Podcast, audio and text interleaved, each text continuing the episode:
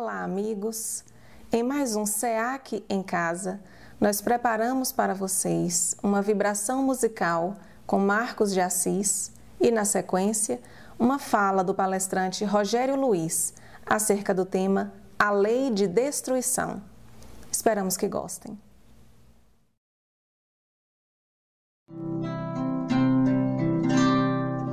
Quem espera que a vida seja feita de ilusão pode até ficar maluco ou morrer na solidão.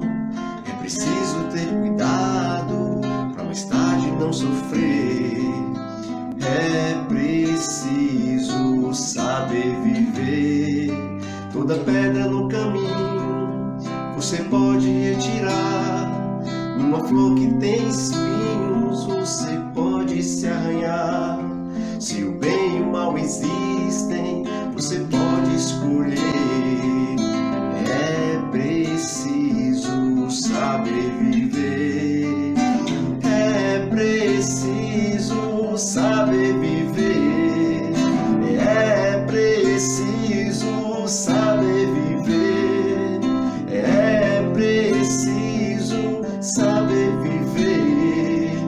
Saber viver.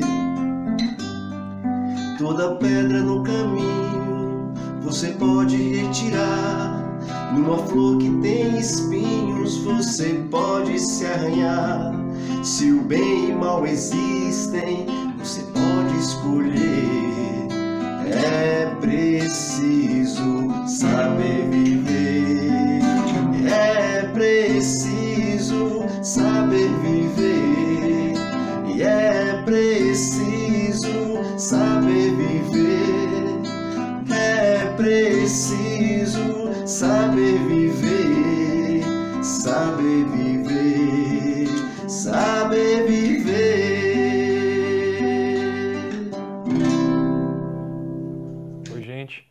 Antes de tudo e de qualquer coisa, eu gostaria de, de desejar que esteja e fique tudo bem com vocês, com seus familiares, com as pessoas queridas próximas e que em breve possamos estar juntos pessoalmente de novo, como já estivemos algumas vezes, conversando né, em torno da doutrina espírita no Centro Espírita Antônio Cruz, refletindo sobre as questões apresentadas pela doutrina espírita, que tanto tem nos ajudado e que certamente nos ajuda em todos os momentos quando nós a ela recorremos.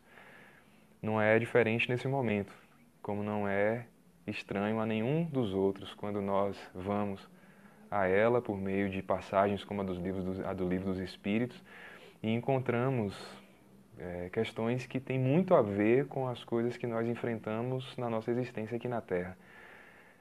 Nesse momento em que nós estamos passando por uma pandemia, enfrentando o Covid-19 juntos, nós temos certamente a oportunidade de pensar em torno de duas questões, de dois temas que são muito importantes para a doutrina espírita, que aparecem lá no Livro dos Espíritos. A primeira delas é aquilo que está intitulado de Lei de Destruição. A segunda delas é aquilo que nós chamamos de Lei de Conservação.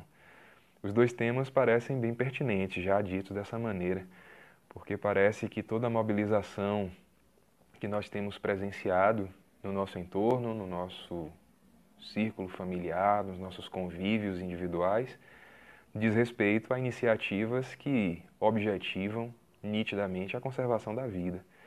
Estamos todos mobilizados, independentemente de nossas crenças, independentemente de nossas escolhas, em torno de um, de um cuidado necessário nesse momento.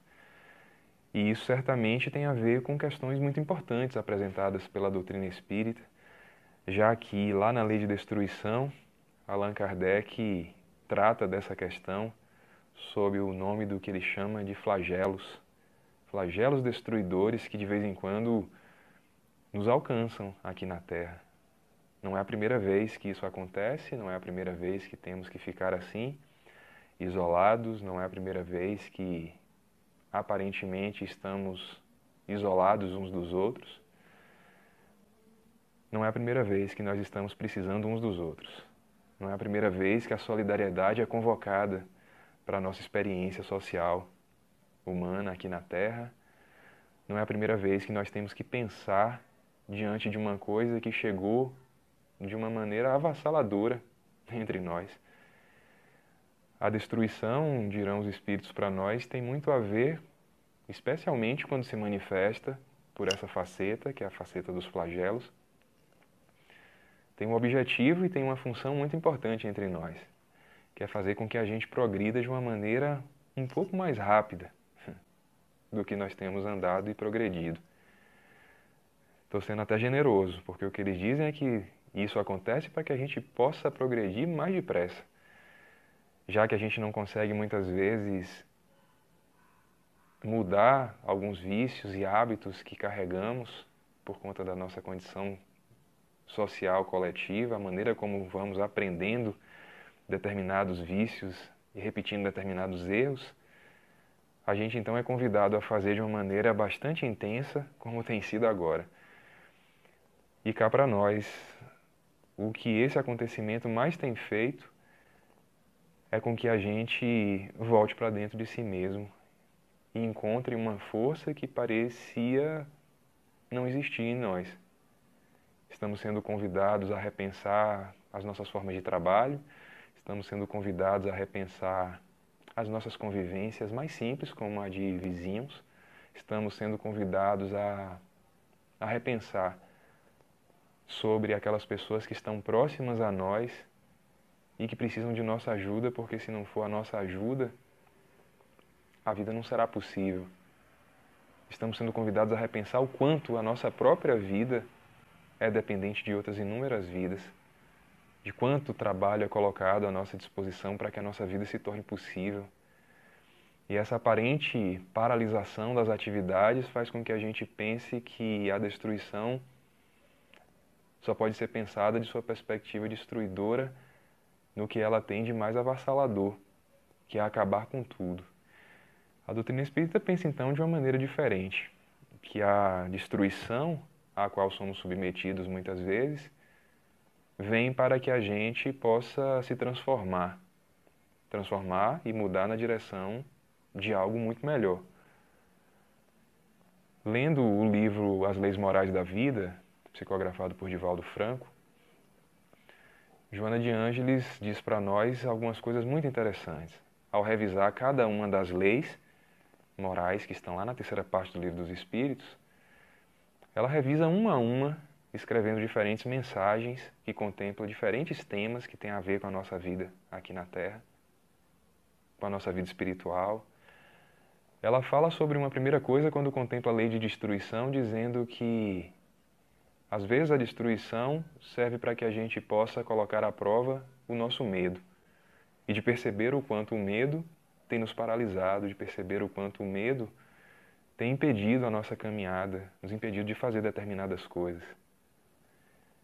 Que a gente então siga na proposta estabelecida por Joana de Ângeles, que reforça tudo aquilo que a doutrina espírita diz para a gente, que a gente possa seguir sem medos e sem querer antecipar quadros que pode ser que cheguem. Que nós, nesse momento, possamos experimentar aquilo que está sendo oferecido a nós, porque o cuidado de agora certamente vai fazer com que a gente esteja remediado já por antecipação em relação a coisas que poderiam acontecer. Que a gente substitua então a preocupação, que faz com que a gente sofra com antecedência por uma compreensão de que aquilo tudo que eu já tenho ao meu redor já é suficiente para eu poder colocar à minha disposição a serviço de uma transformação que nitidamente é o que está estabelecido em torno de, uma, de um acontecimento como esse. Que nós possamos fazer aquilo que ela diz lá em Renovação, numa outra mensagem escrita por ela, quando ela contempla a lei de conservação. Que nós possamos utilizar um acontecimento como esse, mas que de vez em quando chega e nos alcança na nossa existência espiritual que é longa, entendendo isso como uma oportunidade de fazer renovações de coisas que estavam entrando num, numa condição mecânica. Nos vícios, nos hábitos que vamos repetindo. É muito interessante perceber isso, né?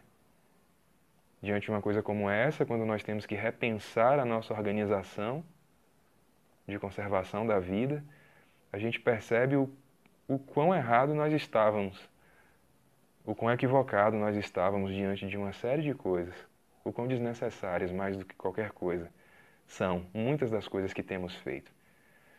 Que a gente então prossiga entendendo essa lógica destrutiva como uma coisa que tem a ver com uma oportunidade de mudarmos, de transformarmos, de fazermos transformações que nós ainda não tínhamos até então a coragem de fazer.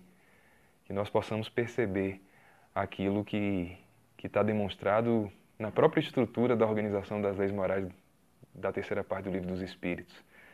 É que a destruição, enquanto lei, fica situada entre a conservação e o progresso e que nós possamos então seguir, sempre nos fortalecendo a cada, a cada amanhecer, na busca daquilo que está dito lá na própria lei de conservação.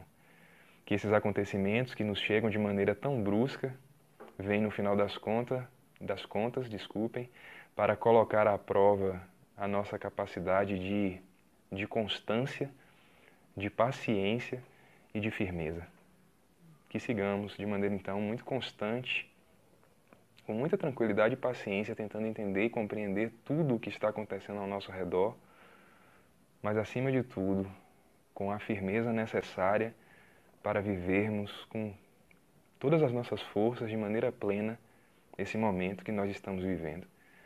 Que a gente então possa caminhar e que até o nosso próximo encontro nós tenhamos muita paz, que tenhamos muita saúde, muita força e muita tranquilidade para enfrentar esse momento e todos os outros que serão necessários para o nosso, para o nosso engrandecimento, para a nossa mudança, para a nossa transformação. Tudo de melhor hoje e sempre.